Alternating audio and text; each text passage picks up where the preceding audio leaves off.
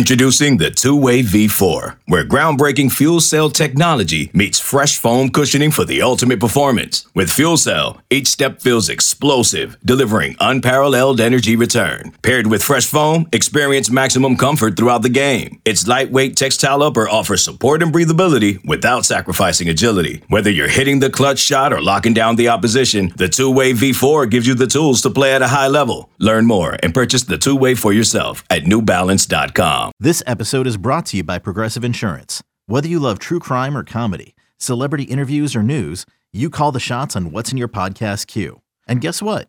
Now you can call them on your auto insurance too with the Name Your Price tool from Progressive. It works just the way it sounds. You tell Progressive how much you want to pay for car insurance, and they'll show you coverage options that fit your budget. Get your quote today at progressive.com to join the over 28 million drivers who trust Progressive. Progressive Casualty Insurance Company and Affiliates. Price and coverage match limited by state law. You could spend the weekend doing the same old whatever, or you could conquer the weekend in the all-new Hyundai Santa Fe. Visit HyundaiUSA.com for more details. Hyundai, there's joy in every journey.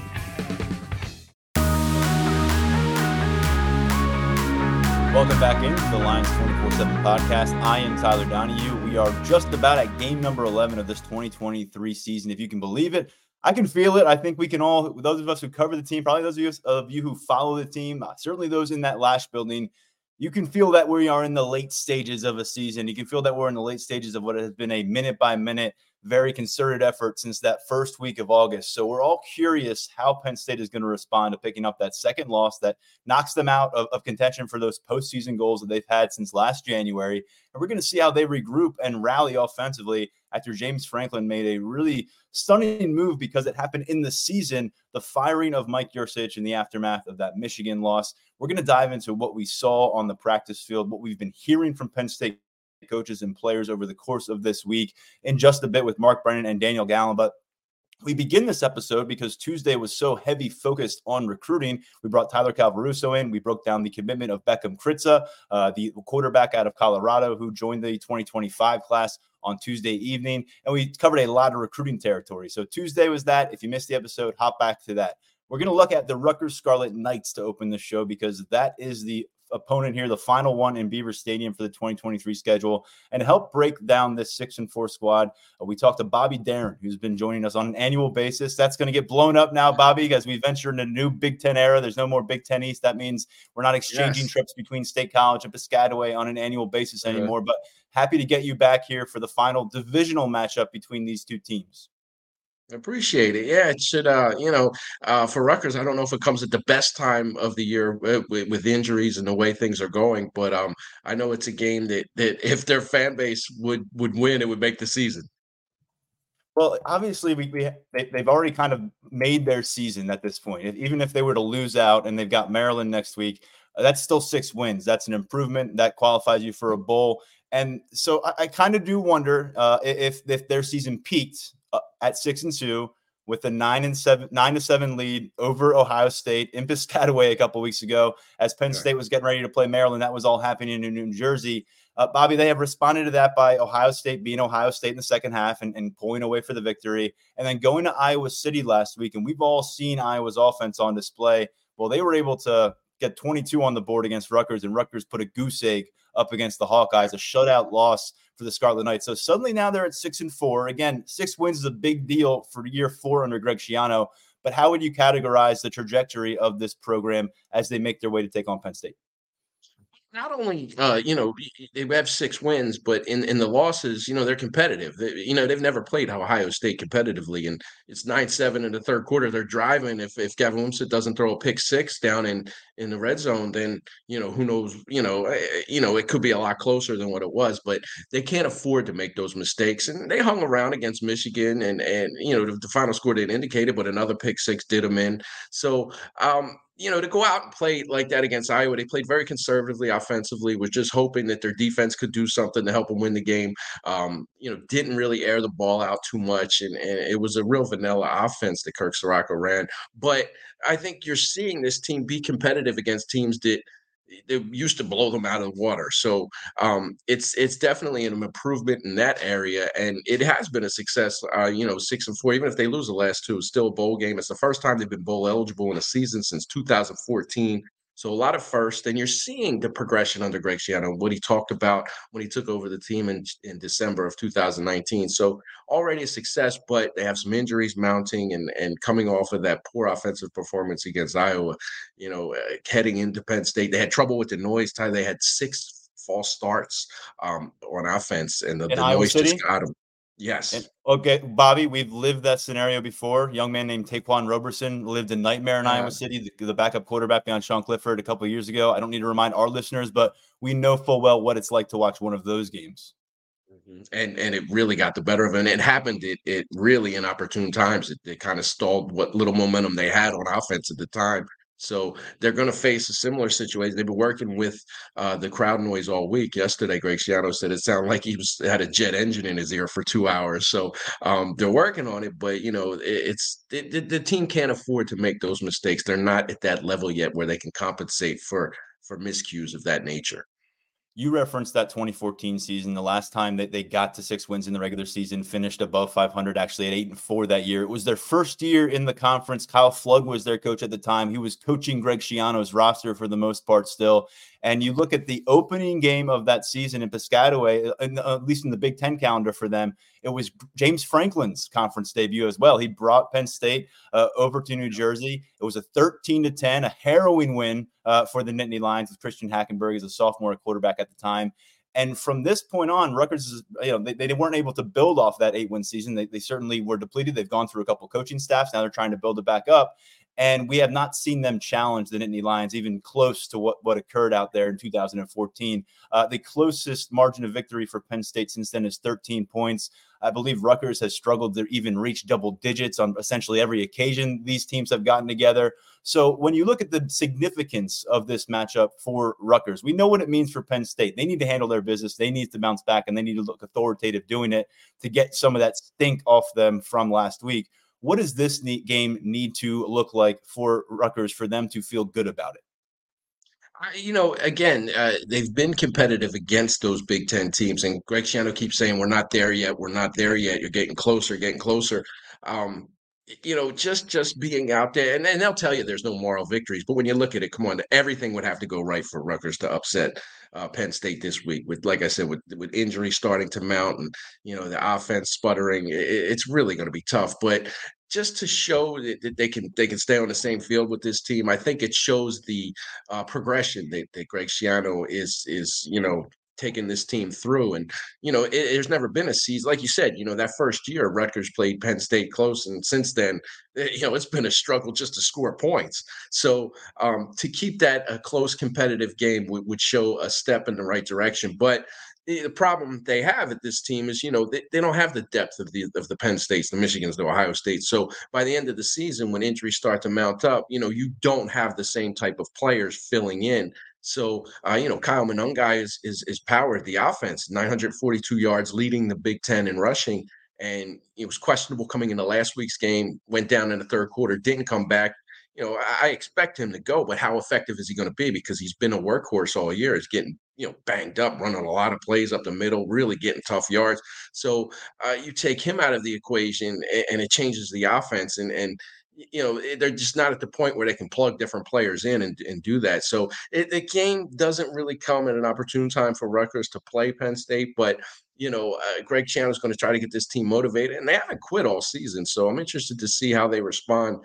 But um, you know I, I wouldn't lean on an upset this week Bobby, you know full well I spent three seasons uh, under that roof uh, under Greg Schiano's uh, direction in his first go round out there, 06 through 08. And I saw mm-hmm. what it mm-hmm. looked like when, when Rutgers found a spark. It involved a, a tough, hard nosed runner, and it involved some significantly impressive defense uh, with a lot of three stars contributing. That's what they've gotten this year.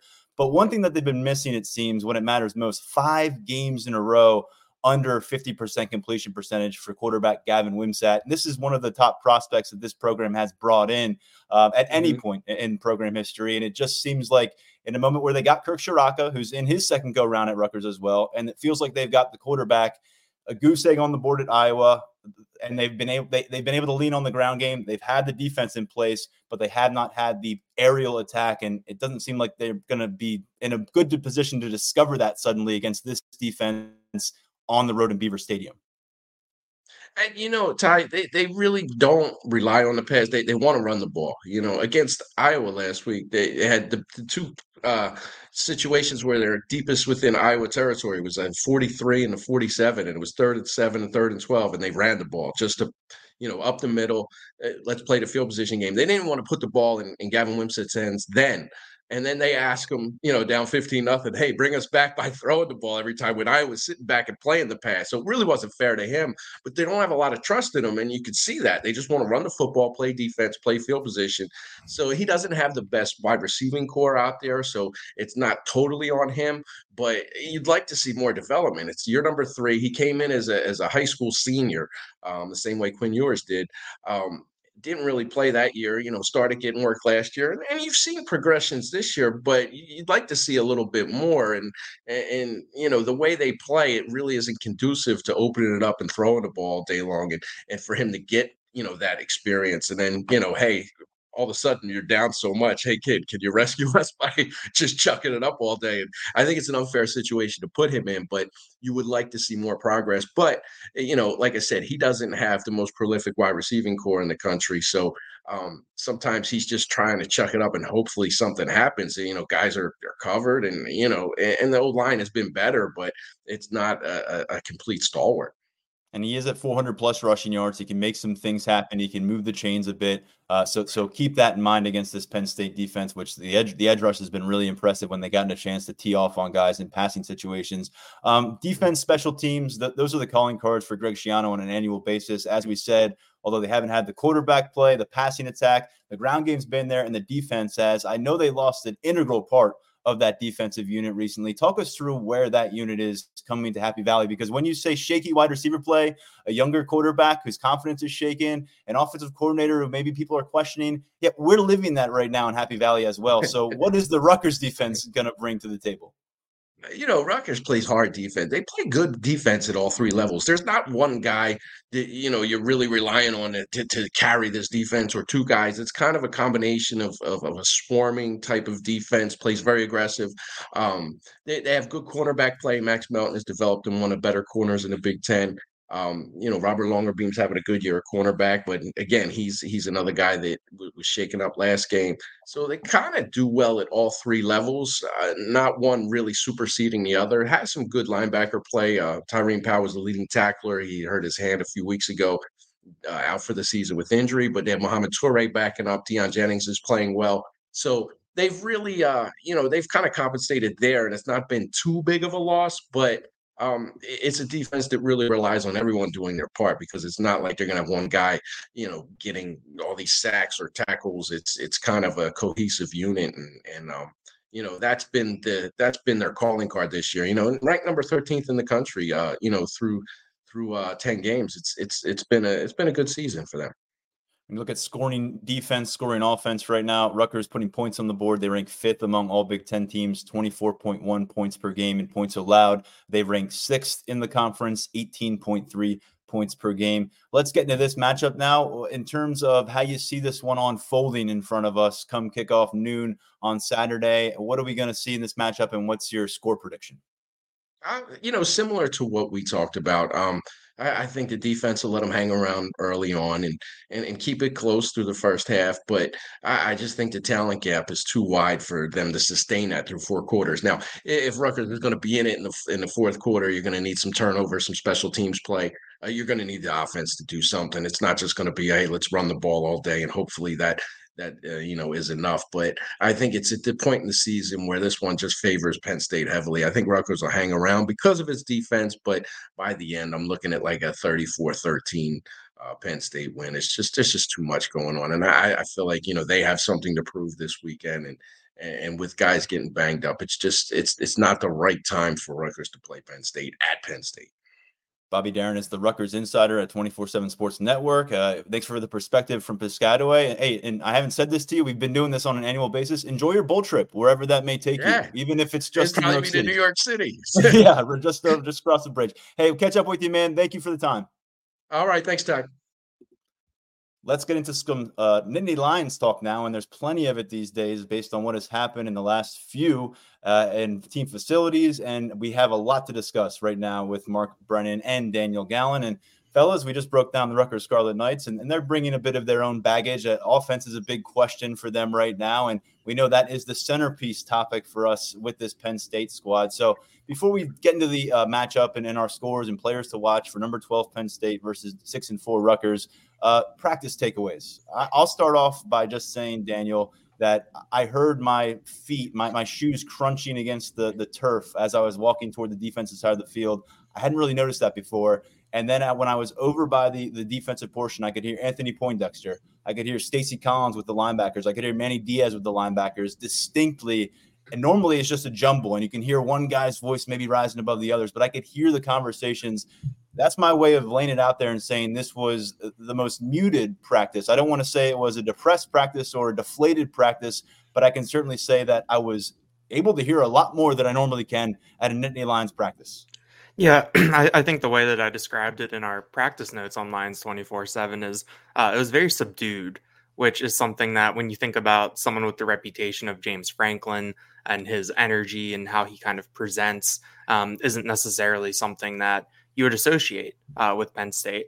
And we've seen them be a little bit more at different times this year. Like I think after the Ohio State loss, when we went back to practice before Indiana, um, it was a little bit quieter, but that had more of a you know business like feel with with everything coming off that loss. But you know this was very subdued.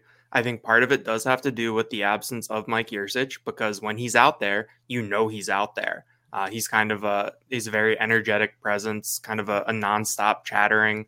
Um, you know, always critiquing something, always critiquing someone, looking for something.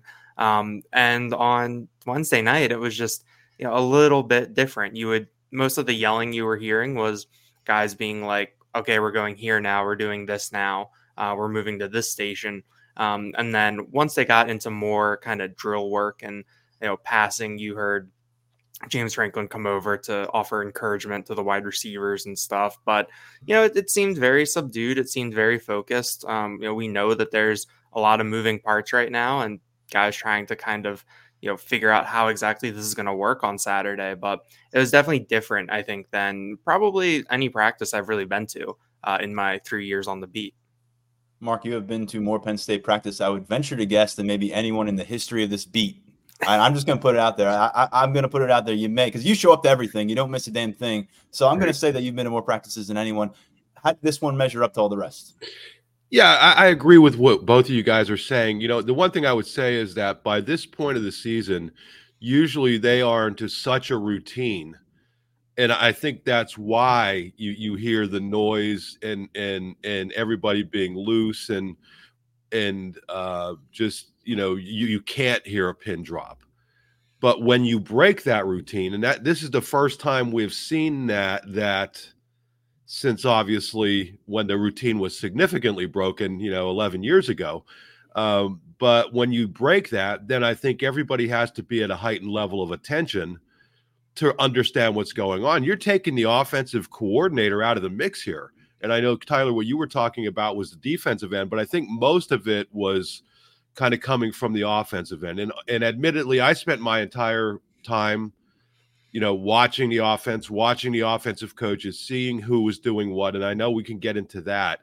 But I think, you know, James Franklin is a creature of habit, and that gets passed down to everybody, even to us in the media, because we go into those practices and we see very similar things every single week. And then all of a sudden, that's broken in the middle of a season, well, the end of the season, but, you know, during the season. And I think that's why that was such a unique thing. You're so just used to the structure and everything happening a certain way, and Yurcich doing this, and then, then all of a sudden, you know, you see Ty Howle in places that he's he he hasn't been. I mean, you you you see um, Danny O'Brien doing things that he had not been doing, and I think for the players, the coaches, and even the media, you're paying way more attention because you know this is different than every week that we get. It just it just broke the routine. Yeah, there's no doubt. And and James Franklin knew what he was getting into. You know, he, he knew that this also meant that they were going to have be a man down on their staff, which throws a lot on everybody else's plate. He, he described early mornings and late nights, and uh, he described uh, what did he? I want to get this right: healthy confrontations and healthy conversations. So uh, both of those things happening right now. We've heard a, a little bit more about James Franklin's role here, but before we get to that Daniel was still picking up the pieces, trying to follow the uh, trying to follow the trail a little bit uh, about how this went down, why it happened now, and I think what continues to pop up, and, and it's kind of been something we addressed on Monday, and we can just pick it up a little bit more here, is that they were really not on collaborative terms in that offensive room because James Franklin has mentioned that buzzword collaboration or collaborative six, seven times in reference to how this week has been different for his offensive room when he already went public and, and kind of describing what you could say at least goes on the fringe of insubordination in terms of how the offensive play call was being laid out over the course of a game versus how it was being prepared within your team facility from Sunday through Friday. Daniel, what do you think uh, about what we're learning, what we're picking up? We're never going to know the full story. There's only two guys that'll know how that exact conversation went down. But we're not done with this just yet. And obviously, we're going to follow the process of bringing in the next offensive coordinator, but not quite ready to turn the chapter on Mike Yurcich here in Happy Valley. Yeah, on Monday, James Franklin, uh, I think it was kind of a almost like a side note when talking about you know that first day in the building, you know, first you know like 24 hours, I guess, um, since the firing happened. He's you know, he said that things had been more collaborative than they had been, but it was kind of a you know, we had bigger fish to fry, I think, that day in terms of you know details and things like that. Um, and then it came up again on Wednesday night, and there were a couple follow ups on it. And um, from what James Franklin said, the healthy confrontation, healthy conversations, it sounds like that they've really worked to get everyone on the same page this week. And from what James Franklin has said, um, that that is happening. Um, there's still some details that we don't know um, moving forward. James Franklin wouldn't say whether Ty Howle or Ja'Juan Seider is going to be calling the plays on Saturday. He said that Rob Smith, uh, an offensive analyst who has been a defensive coordinator at a bunch of different stops, he's going to take over including the Rutgers. Let's just note that Rutgers. he's been Rutgers defensive coordinator before. I think two different times too. Yeah. Um, and and so he's taking over the vacated headset um, and he'll be in the booth. And then Danny O'Brien is, you know, basically I think the de facto quarterbacks coach right now. Um, and we saw some of that in action on on Wednesday night. Um, but I, I, think that it's kind of now behind the scenes, Franklin getting all of these offensive coaches to work together, figuring out how to put um, this team in the best position, figure out what's working. And I think that the one thing that James Franklin is going to be looking for, and the one thing that's probably going to happen, is that what happens during the week and what gets laid out is what carries over to Saturday. And James Franklin, it's not just the staff he's making an impression upon this week. We've heard from players. I thought Caedan Wallace was very candid with us overall during 10 minutes in post practice on Wednesday evening. He's often very candid with us these days, the fifth year senior. Uh, but in discussing James Franklin, I, I told him, hey, James told us himself that he's been more vocal in the offensive room. Have you noticed that? He said, yeah, we've noticed. And it's a lot of yelling. And I was wondering where he was going to take it. He says it's a positive thing. He feels like it's making an impact on players who maybe need to hear these things uh, delivered in that kind of a manner. And it's kind of strange because we talk about Mike Yurcich as being a yeller. I'm going to remember Mike Yurcich, and, and that's going to be one of the top three traits I'll remember is a guy who yells. And uh, when it comes to James Franklin, that's a shared trait. I mean, players will tell you that's often how he delivers it. But when it's the head coach, the guy who knows everybody in your family, visited your living room, has known you since you were a sophomore in high school in some cases, and is the man you're counting on as that de facto father figure here on campus for your, your career. When he brings it this late in the season and he gets a little personal, maybe in front of the whole offensive room, that's just a different thing. And Caedan Wallace didn't go into details, didn't specify any names, but he said that it's driving this offense. And he said that in a very positive manner. Mark, what do you think about what James Franklin is maybe trying to accomplish between the Michigan matchup and the Rutgers game, and really big picture what he's trying to do with these three remaining matchups on the table, as he knows there's a lot of discomfort among the Penn State football community right now. Yeah, I'm having trouble reading my chicken scratch, but Caedan Wallace said something along the lines of his presence is being felt or something like that about James Franklin which you know when we're at practice, his pre- his presence usually you do sense that he's there. But I guess what Caedan's getting at is that he's kind of going above and beyond. And it's not uncommon for us to hear, you know, James Franklin drop f bombs at practice, or uh, I don't know, I don't know, I don't know if it is. I mean, I, have heard it plenty of times. Um, I've heard a bunch of the coaches kind of do that sort of thing, and I have absolutely no issue with it. But I think the fact that he's ramping it up a level is just letting everybody know that he cares. I think that's what Caedan Wallace w- was getting across that, you know, he knows it's a difficult time for these guys, but you know he's not letting anybody take a step back. I mean, he's he's pressing and and, and making sure that they're going to give it everything they could possibly give. I think when you decide to make this change in the middle of the season, you know, you better have a game plan with how you're going to attack it. And it seems like aggressiveness is the way that James Franklin's going to do it. But I don't know that that's all entirely different from the way he usually is. And I think Caedan kind of got at that a little bit too. Like, yeah, he's usually pretty vocal. Maybe it's just yeah. a little bit more right now.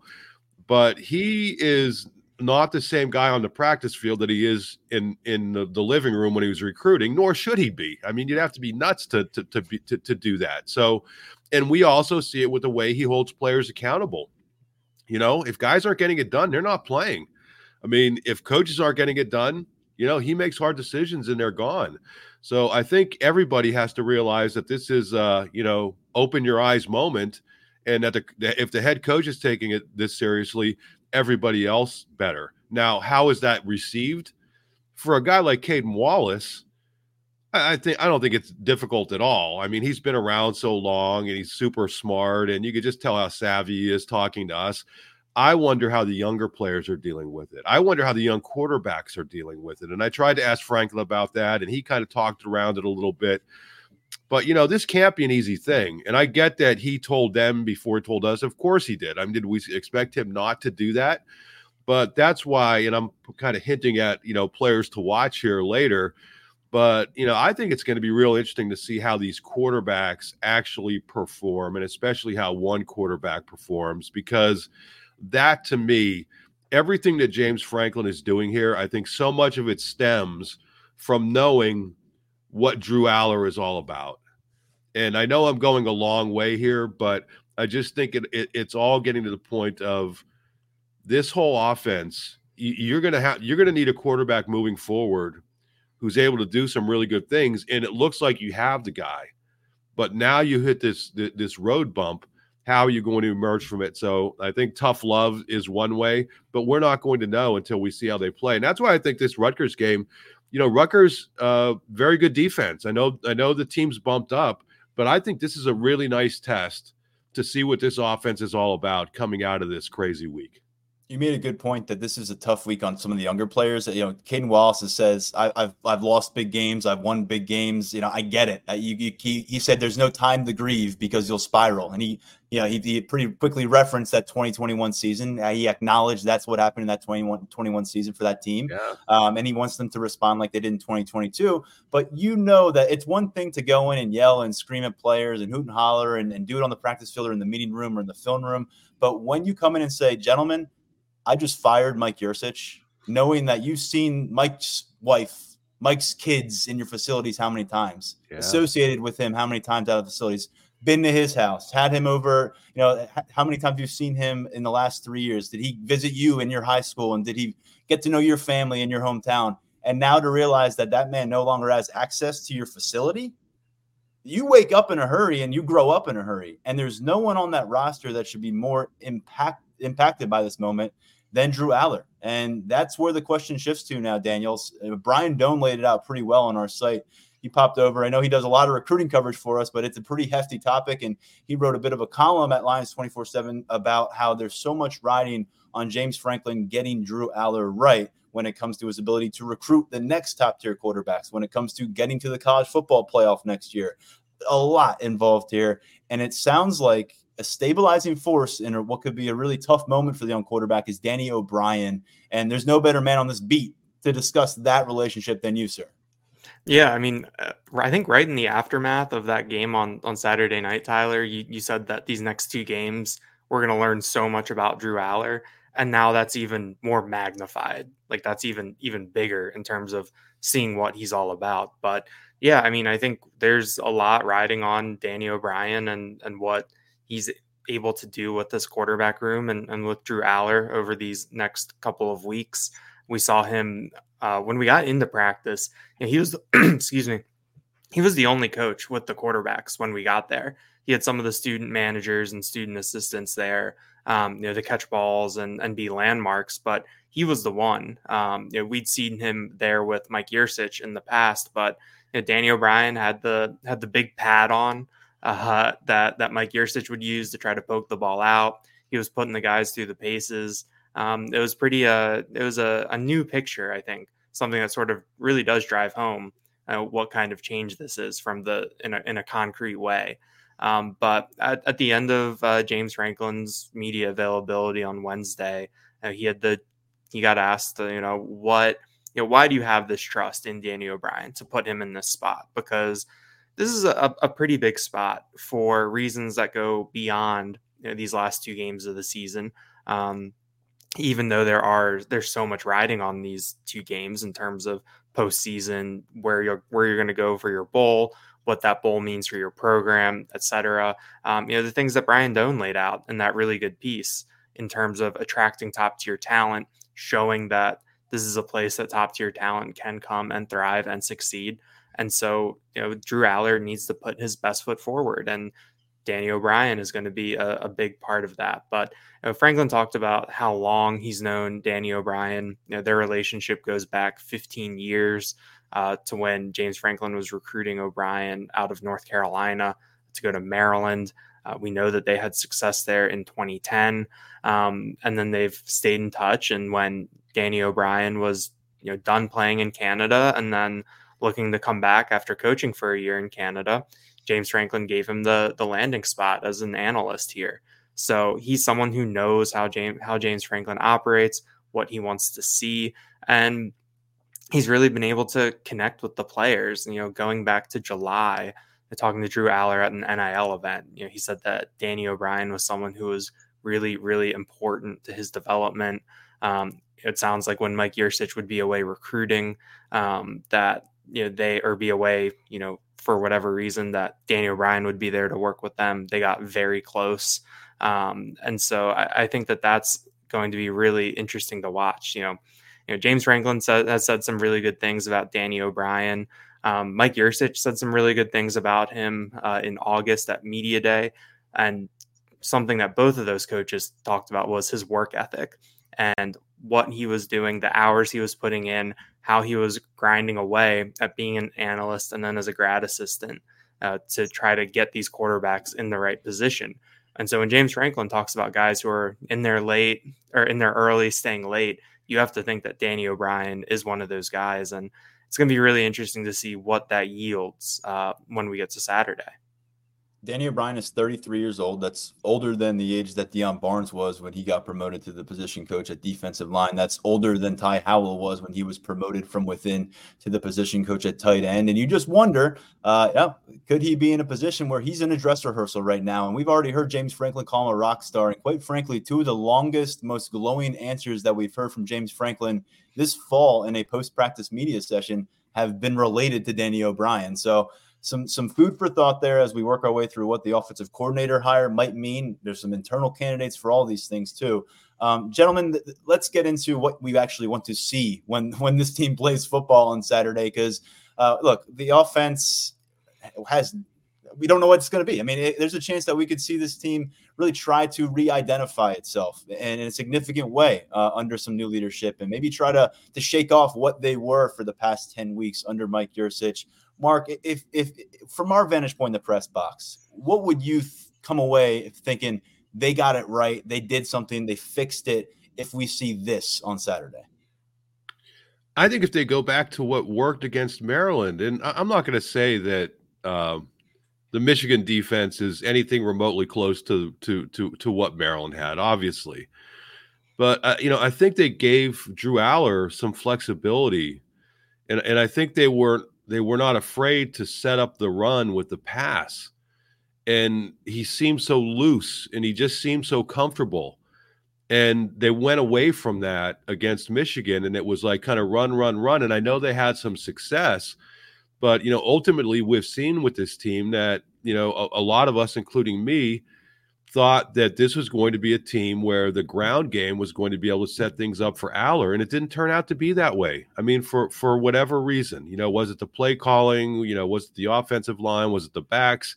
Probably some combination of all of them, and as well as what opposing defenses kind of knew what Penn State was going to be all about. But so we figured that out, and, and you, you go down to Maryland, and I mean, Allar has 10 first down completions. And against Michigan, he has three first down pass attempts when you take out penalties, obviously. But still, I mean, and only one first down completion. And I just think I, I keep going back to Allar because I think that's what this is all about. And I don't mean that Yurcich was fired because of anything Allar did or didn't do, but I just think you're going to need this a, a quarterback. We know we, we see what the best teams are all about you need a dynamic quarterback who's able to dictate different things.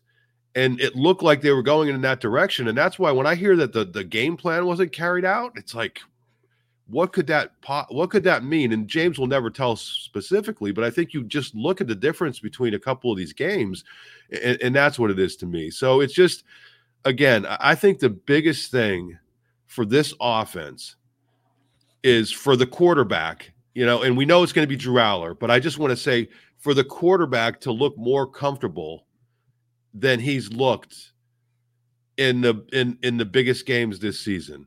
Because frankly against Ohio State and Michigan he just didn't look like he was quite right. And I think putting him in that spot and, and making him feel better I think that's a real key. And again that would be whether it was Allar or Pribula or whoever was starting. I just think you need that quarterback to be comfortable because for this program to be where it wants to be moving forward, you're going to need that kid to play at a certain level.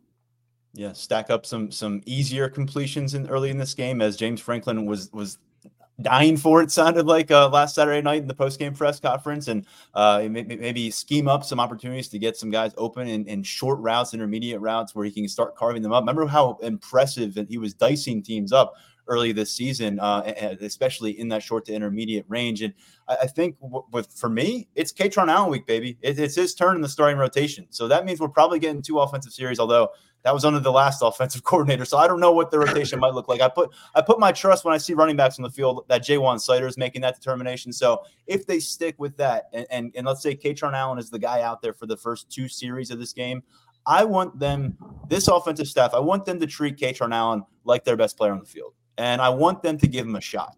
And I know that the counter argument is that, well, if they're low in the box and they're daring Drew to throw, you can't, yeah, give him a shot. Give him a chance to go knock some Rutgers defenders on their butts, plow forward, and set a tone for yourself because he has not had that opportunity when it has mattered most. Now, it may not matter most to a lot of people. The game in a sleepy showcase setting uh, at, at, noon uh, on a on a Saturday here in late no, mid November, but it matters a lot for where this team is, for getting the pulse of where Penn State is in this offense. And in my mind, Kaytron Allen, for everyone wants to call him a tone setter, and I know that that Ja'Juan Seider thinks him in that way. Let him do that. Let him try to do that. Take the pressure off your young quarterback. Don't make him be the spotlight guy early that's just my opinion. And, and, I think that's a nice way to ease your way into this game a little bit offensively. Daniel, where do you stand? What do you want to see from this game? Uh, what do you think Penn State needs to put out there? I want to see some creativity that doesn't involve trick plays. I, I want to see them trying to get guys into space, give guys the ball with with the chance to make something happen. I don't know if that's some sort of you know, maybe a running back screen here or there. I, w- I want to see something that you know, you're getting Nick Singleton to the edge where there's only one guy to beat, or if he makes one, or if he makes one guy miss, there's only a safety there. Um, I, like I want to see something where you're putting these guys in positions to you know let them use their athletic traits to make something happen. You look at Keandre Lambert Smith and some of the things that we've seen him do with the ball in his hands over his career. You think about some of the touchdown catches that Theo Johnson has had this year, where it's kind of you you're letting him go up and make a play. Similar thing for Tyler Warren. Now I want to like I think that this is the type of thing where I think after a coaching change, I think a good strategy is to make things about the players and not about the plays anymore. Um, so, you know, doing things to kind of let guys be instinctual, um, let them just maybe have one read and go. Um, I wouldn't necessarily say simplify things because I'm not really sure. Oh, actually, yeah. I mean, I think that yes, for some of those wide receivers, uh, I I think things needed to be simplified a little bit. Um, but you know, just let these guys be instinctual. You know, let them go out there and just kind of cut it loose a little bit. Um, I, I think that that's kind of what I come back to because it seemed like even when under Mike Yurcich that even when they were trying to do these things, like there's trick plays, it was just kind of it was forcing it a little too much. You know, instead of just maybe throwing a deep post to Tyler Warren or throwing a downfield pass to someone, you have to throw it to Keandre Lambert Smith first, and then he throws it. Um, you know, you have to motion Drew Allar out, you know, have Kaytron Allen throw it back to him. You know, I think that simplifying things a little bit, kind of making it about these players, not the plays. Um, I think that that's something that can help Penn State, especially in a game like this, where you're going to have the clear talent advantage against a team like Rutgers. We'll be right back on the Lions 24 7 podcast. Another day is here, and you're ready for it. What to wear? Check. Breakfast, lunch, and dinner? Check. Planning for what's next and how to save for it? That's where Bank of America can help. For your financial to dos, Bank of America has experts ready to help get you closer to your goals. Get started at one of our local financial centers or 24-7 in our mobile banking app. Find a location near you at bankofamerica.com slash talk to us. What would you like the power to do? Mobile banking requires downloading the app and is only available for select devices. Message and data rates may apply. Bank of America and a member FDIC. Mother's Day is around the corner. Find the perfect gift for the mom in your life with a stunning piece of jewelry from Blue Nile. From timeless pearls to dazzling gemstones, Blue Nile has something she'll adore. Need it fast? Most items can ship overnight. Plus, enjoy guaranteed free shipping and returns. Don't miss our special Mother's Day deals. Save big on the season's most beautiful trends. For a limited time, get up to 50% off by going to Blue Bluenile.com. That's Blue Bluenile.com. When you need mealtime inspiration, it's worth shopping Kroger, where you'll find over 30,000 mouthwatering choices that excite your inner foodie. And no matter what tasty choice you make, you'll enjoy our everyday low prices, plus extra ways to save, like digital coupons worth over $600 each week. You can also save up to $1 off per gallon at the pump with fuel points. More savings and more inspiring flavors make shopping Kroger worth it every time. Kroger, fresh for everyone. Fuel restrictions apply. All right, let's uh let's talk about the defense as well, uh, because last time we saw them in a spot like this, it wasn't pretty. You know, we were talking about Indiana as a team that didn't bring much firepower to the field offensively, a quarterback that we didn't think was going to do much damage, and that got a little dicey, didn't it? It was a tight game in the fourth quarter, and and and they had those three splash touchdowns, twenty five plus yard touchdowns. Did the Hoosiers? Uh, the defense brought it. Uh, you can't say they were necessarily elite from start to finish. The floodgates opened with that Michigan ground game as the, the second half wore on, but the offense left them flailing in the wind for the second time in, in, in a marquee matchup. So, Mark, what do you think about the defense? Dvon Ellies was about as impassioned as as, as Caedan Wallace was about where this team is and kind of the, the the emotional moment that they are facing. He said it was a heartbreaking loss to Michigan. He acknowledged that. And so with that, do these guys show up and use that and and and get feet off it, or do they carry it as an albatross in this matchup? And that is a big question for me with this defense and what we might get. Yeah, I'll go back to what I've said. I mean, I think that uh, Indiana game was an outlier. I think that was an, an instance where, you know, they came off a game where they knew they played well enough to win and the team did not win. And I think they probably learned from that. I was impressed by what, by what they were able to do against uh, Maryland the following week, even though uh, Tagovailoa threw for a bunch of yards. They really held him in, in that entire uh, outfit in check. But I also think you can't really discuss this without looking at the opponent, right? Yes. I mean, you're looking at a Rutgers team that that didn't score a point uh, at Iowa, and I, we know that Iowa has a good defense, but is it that good? And I think if you look at Rutgers on the road this year, they're averaging less than 13 points per game, and and, and that's against defenses that aren't necessarily you know in the same kind of league as Penn State's, although Michigan was one of those, if I'm not incorrect. So anyway, I mean, it's, still, I, just think that this unit, I'm going to take this unit at face value for what it's done in every game except one this season and understanding the mitigating circumstances and knowing that more than likely with the leadership with the coordinator you have in Manny Diaz, uh, he's been through tough times, you know, on the field in his life, and I think he's more than prepared to communicate what needs to be communicated. So I look for the Penn State defense to play extremely well in this game. I will be surprised if they don't. And actually, I just I can't see Rutgers scoring enough points to win this game, no matter what the Penn State offense does, unless it turns the ball over six times we could just get that soundbite mark and just play that on like the last six years of this podcast and it's exactly what we said about this right. matchup over and over but just to hammer home your point i'm with you by the way this this defense deserves the benefit of the doubt and especially in this matchup i mean even if they did bring like a c plus kind of game Here's the here's the last five Big Ten starts for Gavin Wimsatt, home away, whatever. Uh, going back, starting with uh, December uh, October seventh at Wisconsin, 16 of 35 passing, 181 yards, one touchdown, one interception. Against Michigan State, 13 of 28 passing, 100, 181 yards, one touchdown, two interceptions. A victory at Indiana where this team scored 31 points, five of 12 passing for 39 yards. Uh, yards on the ground, of course. We got to note that he has a dual threat to him. Ohio State, a game that they were leading at halftime, he was 10 of 25 for 129 yards. And then last week against Iowa, 7 of 18 for 93 yards. And look, we got the five star former number one quarterback in the country, and some of his stat lines lately have looked similar to Wimsatt's, but this is a Penn State defense that it feels like should be in control, even if the offense isn't ready to show up and take the next step, Daniel. Yeah, I, I think that you look at Wimsatt and it does nothing he can do with his arm really scares you. I don't think. I am curious to see what he's able to do with his legs given what we saw JJ McCarthy have some success with last week. And I think that Kyle Monangai is a pretty solid running back. And you know, we saw Michigan poke some holes uh, in in Penn State, especially when it came to running at maybe times when Penn State wasn't expecting run and didn't have the didn't necessarily have the personnel package out there that could match up with a with a running game. So I'm interested to see what Rutgers is able to take from what Michigan did. But at the same time, you know, Gavin Wimsatt isn't JJ McCarthy. Uh, Kyle Monangai is not Blake Corum or Donovan Edwards. Um, so I, I, think that in terms of looking at this Penn State defense, I, I, also think that that's a unit that is also going to learn from last week. Um, I, I, don't expect Manny Diaz to be the type of defensive coordinator whose units make the same mistakes twice.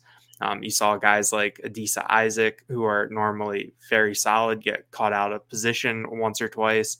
I don't expect that to happen again from from players like that. So I think that this defense, I mean, they played well enough to win last week.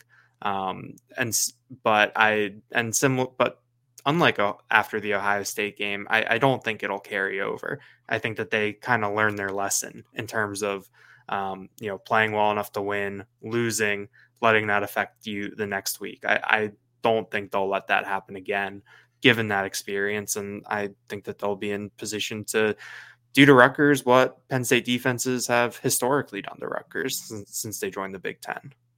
Chop Robinson returned to game action against Michigan. Flashed early on, was very effective until Michigan decided to say, you know what, we're done trying to pass the football, and then that that neutralized a little bit of what Chop Robinson brings to this defense. And by the way, I think if Kirk Ciarrocca had his way with this Rutgers def- uh, Rutgers offense and what Monangai has been, if he is healthy enough to go in this game, I know there's a little bit of question about his status, uh, but they might come out and run the football 32 consecutive times to open the game because that, that, that we've seen Kirk Ciarrocca take that approach in this matchup as a Penn State offensive coordinator. Everyone remembers when he got super conservative in an ugly game, put Will Levis uh, in as a battering ram. And I think he ran Will Levis about 20 times over the course of that matchup on a windy day in Piscataway back in 2020 to get to the finish line. So I expect them to go super run heavy, but I think this run defense has responded.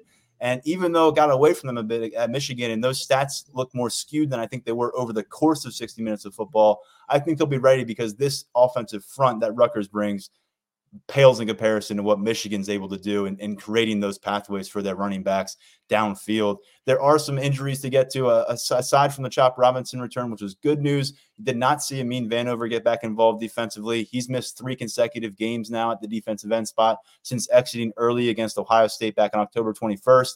So we'll keep tabs on him. He's a guy that's been active on the practice field during our window of viewing each of the last few weeks. He's been out there for pregame warmups. He was actually not listed as out or questionable last week, but he still was not out there with the defense. So he's been a second teamer when available. He's missed five games on the season. We'll see if he can get some action late. Uh, and then Harrison Wallace, uh, in a rare confirmation from James Franklin before a game, uh, saying Wallace will not play against Rutgers. He didn't go beyond that. Uh, so there's room that maybe he's back on the field uh, for the regular season finale. Maybe more likely that he could return for a postseason matchup, given that's still another five, six weeks away. I will note that we did spot Harrison Wallace down on the field in pregame warmups last Saturday, not involved in street clothes, but no longer using a sling. We don't know how long he was using one, but that's the last time we had seen him under our eye uh, after that injury against Indiana. He was had a sling on his right arm. So I think we are all caught up with the injuries. Penn State's a relatively healthy squad this time of the year, the enviable position in terms of health. Senior day, uh, as James Franklin said, it's a little strange now because of the COVID eligibility in play. There's not a black and white situation where you know who's reached the finish line and who hasn't. For instance, Caedan Wallace, who's a four-year starter for this team, a redshirt uh, senior he said on Wednesday night he does not feel like he has made up his mind on 2024 yet, and obviously a major boost because you. I don't think Olu Fashanu is going to surprise the world again and stick around at left tackle. So um, to, to get Caedan Wallace back for a sixth year, you, you wouldn't sneeze at that sneeze at that opportunity. Um, Daniel, whatever we get out of senior day, we're not sure, but you did a nice job tracking down some some transfers that have reached the end of their college careers. Um, we're expecting a list from Penn State for who's going to walk Again, don't read into who who you see walking out there in every instance because a lot of those guys could elect to come back next year or maybe try to transfer and chase another year of eligibility somewhere else. Daniel, what you heard from Johnny Dixon, Hunter Nourzad, Alex Felkins, they started their careers careers elsewhere at different levels of football. They finished them here. They've all been key contributors here this year, and in the case of Dixon and Nourzad, multiple years. What did you pick up from those conversations this week? It was interesting to to talk to those guys. We had Dixon and Nourzad on Zoom on Tuesday, and Felkins was available after practice on Wednesday. And I thought that Johnny Dixon and Alex Felkins both talked about something that was pretty interesting in, in terms of the the standard that they were held to at Penn State. And you're talking about guys who come from two very different backgrounds. You know, Alex Felkins talked about coming from the Ivy League, and he qualified it by saying that, yeah, at Columbia, they took football very seriously, that they were out there trying to win games and stuff, but it's not the Big Ten. You know, the level of competition isn't the same. The quality of coaching isn't the same and therefore the the overall mindset isn't necessarily the same. And so he feels that coming here and being thrust into that, you know, he said it was from the jump that in the spring he felt like that he was in a very very competitive environment. It, we heard about the competition between him and Sanders Sahaydak going down to the last week with how close it was before the season started. And Alex Hawkins came here he was a 66% field goal kicker. I, I, think when you saw that in the transfer portal, an Ivy Leaguer 66%, you're kind of like, oh, okay, sure. You know, depth, depth piece. Um, but he's up to 82.4% this year. And he credited being in this type of environment with this, that he had to be consistent every day. And he also talked a little bit about his own maturity um, and being consistent not only on the practice field but in other facets of his life and he thinks that that's something that has really helped him find success um, but i thought that was interesting uh, and then on the other side of it you have johnny dixon you know, who was a, a three-star recruit in florida who was recruited by penn state uh, in the process. He goes to south carolina plays in the sec and elects to transfer after after the 2020 season comes to Penn State, and he said that it was completely different. That the standard that he was held to at Penn State was much different than the one at South Carolina. Uh, he kind of talked about how the way that people carried themselves in the building was also very different. Of course, in South Carolina in 2020, they had a coaching change. That was the end of, of the Will Muschamp uh, era there. Uh, so he had to deal with a little bit of upheaval um, and a little bit of instability that can probably affect that. But he said that coming to Penn State, that he feels like that he was prepared to be a pro um, and that it forced him to mature a lot, no, not only on the field, but off the field as well. Uh, I thought that it was just very interesting to hear you know, someone from Columbia, someone from South Carolina, uh, a kicker, a defensive back, uh, saying essentially the the same thing in terms of what they got out of this experience. Uh, and then Hunter Nourzad talked about just the energy that's around the program, not only from the people in the building, um, but from the the fan base and everyone else who is who is surrounding it. Uh, all three guys said that when they were in the portal, that they wanted to be part of a team that was going to contend for contend for a national championship. They wanted to play on the biggest stage possible, and that's why they picked Penn State. And they feel that like even though Penn State fell short of some of those goals that they had and fell short of that ultimate prize, they do feel like that they were given the opportunities that they wanted when they got here. And these are good examples of different kinds of prospects too. You've got the one and done situation with Alex Felkins, where you're just looking for a solution, and, and we thought it was going to be a depth piece, like depth piece, like you said, but there he is as your primary kicker. Uh, you've got Johnny Dixon, who you're trying to get a developmental prospect who has a little bit of experience on the upswing. Um, they've done that. He is really improved year by year by year. Terry Smith has raved about him. He's going to go in the NFL draft much higher than I think what people really considered a, a year or two ago about Johnny Dixon and his potential. And then Hunter Nourzad is a classic example of a guy who kind of hit his ceiling, or not his ceiling, but hit the ceiling at the Ivy League level. You know, he's an all Ivy League player at the tackle position there. He comes here, he does enough to prove that he er- earns a rotational job in year one at the guard spot. Landon Tengwall gets hurt last season. He steps up. He's your starting left guard all the way through the Rose Bowl. Then you lose a second round pick to the NFL draft, and he's your next man up at center. And while he has not duplicated Ju- Juice Scruggs to a T, I think the people in that room and across that facility have repeatedly told us that he is extremely accountable, intelligent, one of the more more impressively brute force strong players on this team.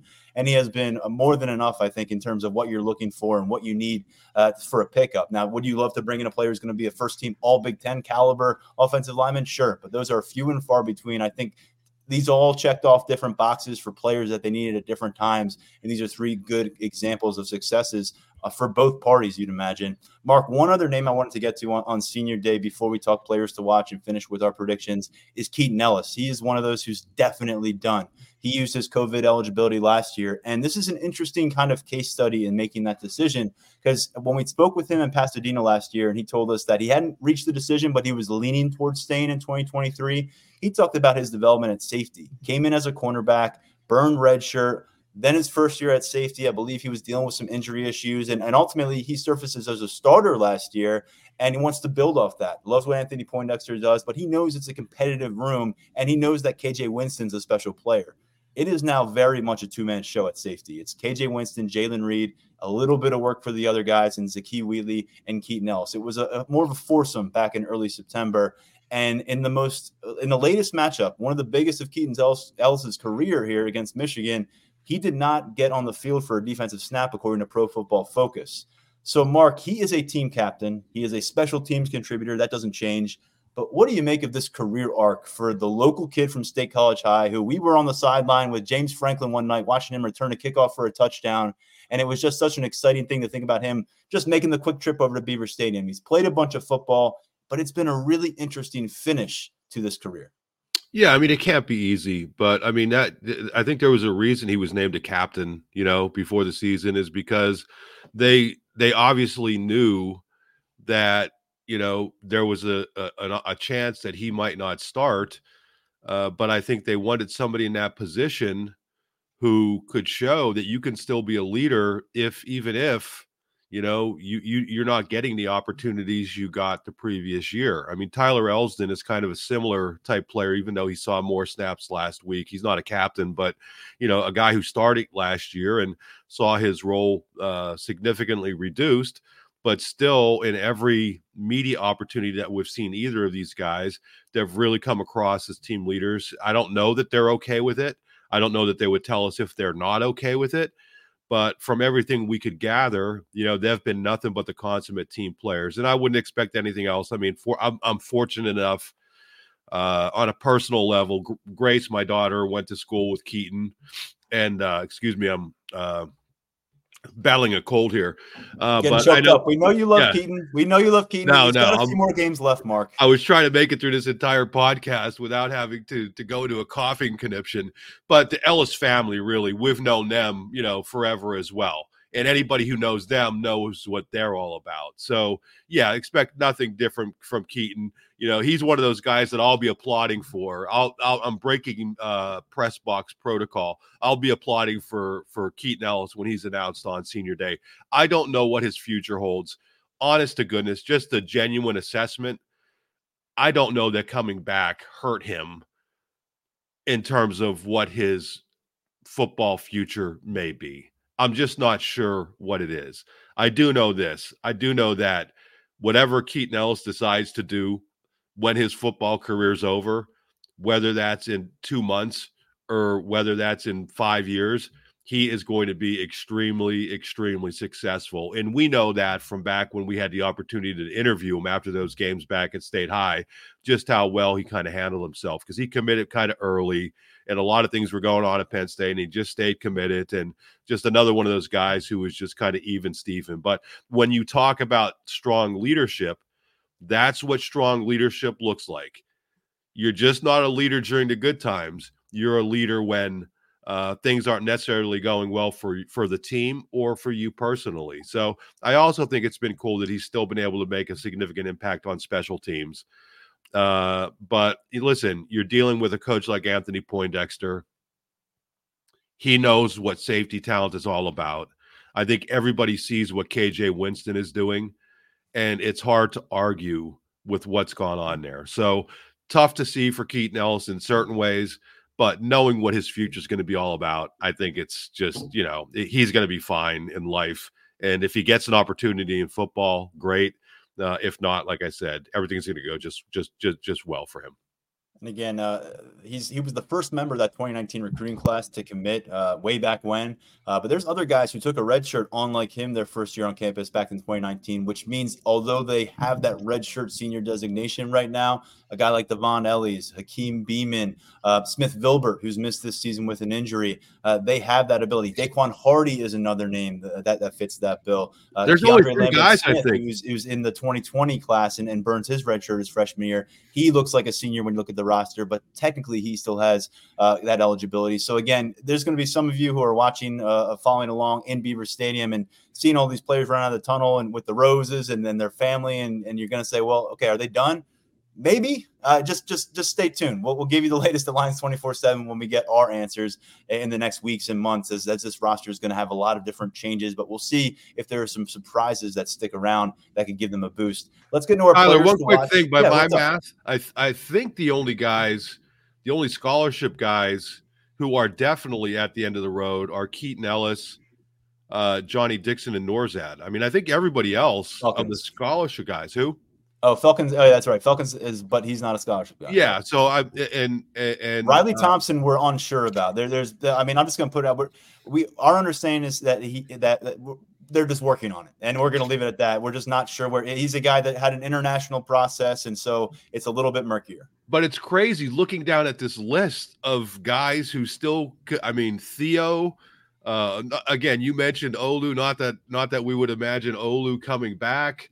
I mean, it's just crazy. Curtis Jacobs. I mean, all these guys have the, and again, we're not suggesting they are, uh, but you know, you threw it out there with Caedan Wallace that he's not closed the door on that. So Salim Wormley, where... while we're talking offensive line, Salim Wormley has got a multi-year starter at guard for you. That does he feel like there's there's reason for him to come back? Does the staff? I mean, I don't think the staff is going to push away any starting caliber offensive lineman in this room right now, especially as they work their way past this season. So some stuff to, to work on, and we'll keep tabs on the roster. But on this Saturday, let's talk about particular players to watch. And we'll go with you, Daniel, to begin. I know in the rundown I had Mark taking it, but we haven't heard from you in a little bit on this show. so, what, what, in terms of players to watch, where do you land with Penn State versus Rutgers? Yeah, I, I think I'm going to look at the, I'm going to go to the defensive side of the ball. I know that we've talked about the offense pretty ad nauseum here. And I think that a lot of those guys, you got either of you can take them, or it's kind of implied um, that that they're going to be players to watch. Um, but I'm going to look at Abdul Carter uh, at the linebacker spot. It seems like these past two weeks, uh, he's flashed a little bit more, playing faster, playing with a little bit more violence. We saw him force that fumble against Michigan uh, that Penn State unfortunately couldn't fall on, and so I, you know, I'm curious to see is is he someone that is closing um, this season really strong, like we saw him do a year ago. Um, I mean, you've you laid out the stats uh, on on Lions twenty four seven in terms of how many snaps he's played, his production, and how that compares to someone like Kobe King uh, in terms of snaps and production. And so, I, I, think that there's been a lot made about um, you know looking at guys on offense and a perceived lack of production there. I think that when you look at the defense, that even just based on the eye test, that Abdul Carter is someone who just hasn't really flashed in the same way that he did a year ago. Um, even early in last season, early in his freshman year, when he wasn't getting consistent playing time. So I, I think that this is going to be a game that Rutgers is, I assume, is going to try to be physical. It's going to be a ground game. Um, it might be a little bit, you know, Kirk Ciarrocca really might run it 32 times to start the game.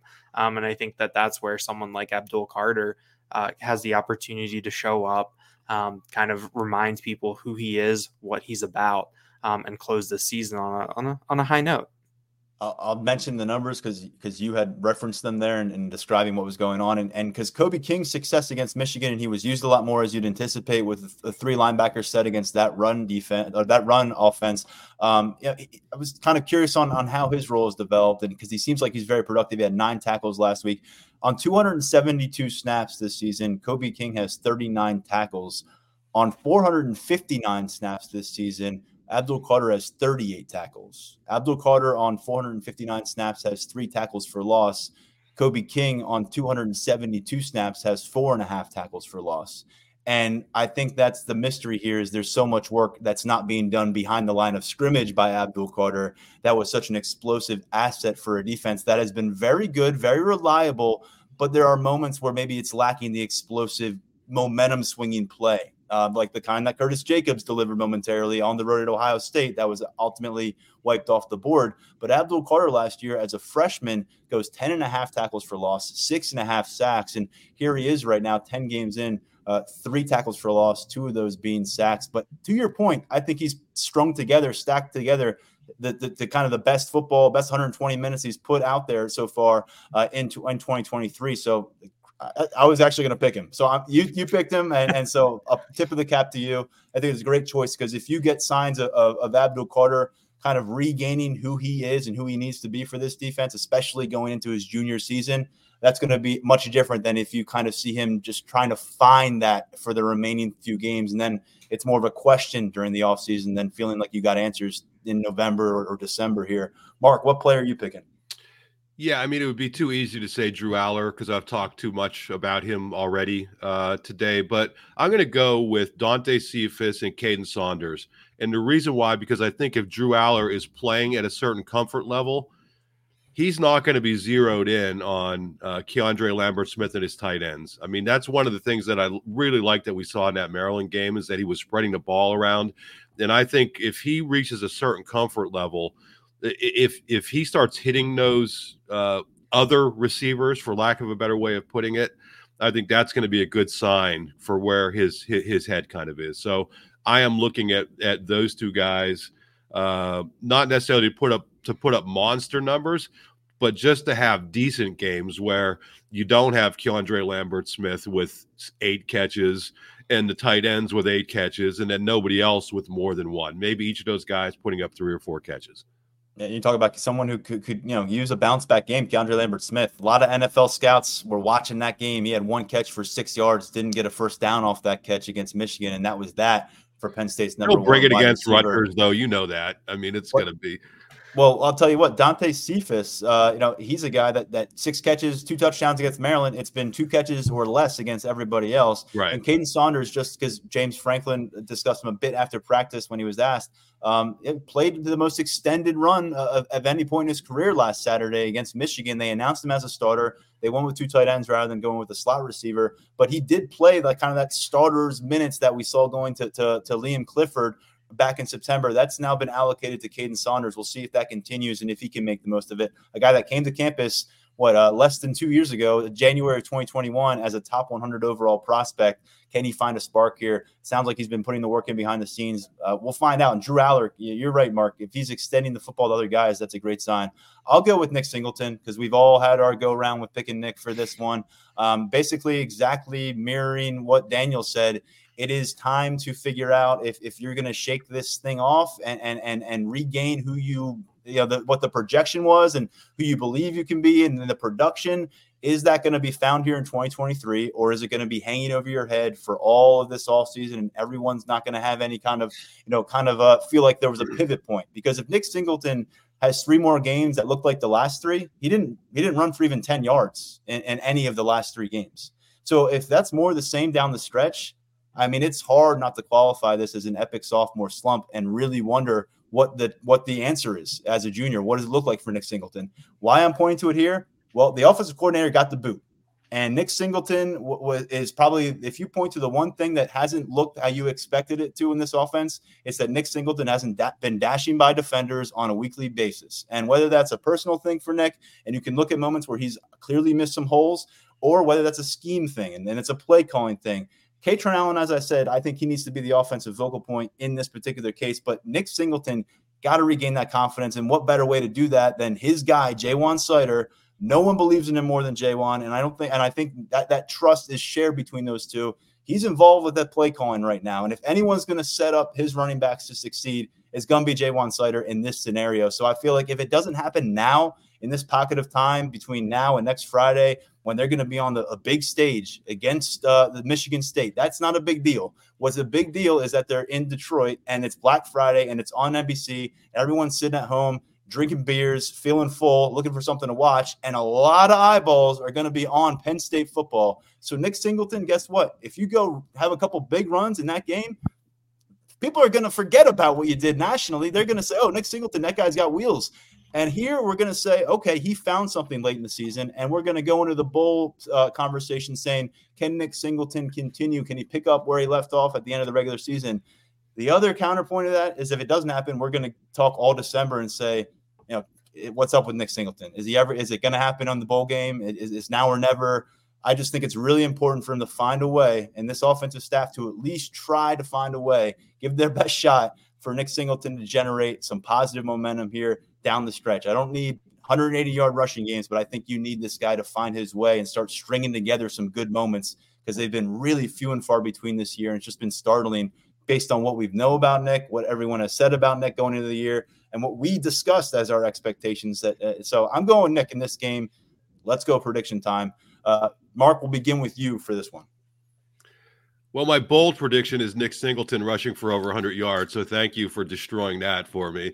But no, for all the reasons Tyler just said, Nick Singleton will rush for 100 yards or more for the first time this season. But I think, you know, I, I mentioned earlier that, you know, I think Penn State wins this game no matter how the offense plays. But I think the offense is going to come out and play extremely well. And here's why.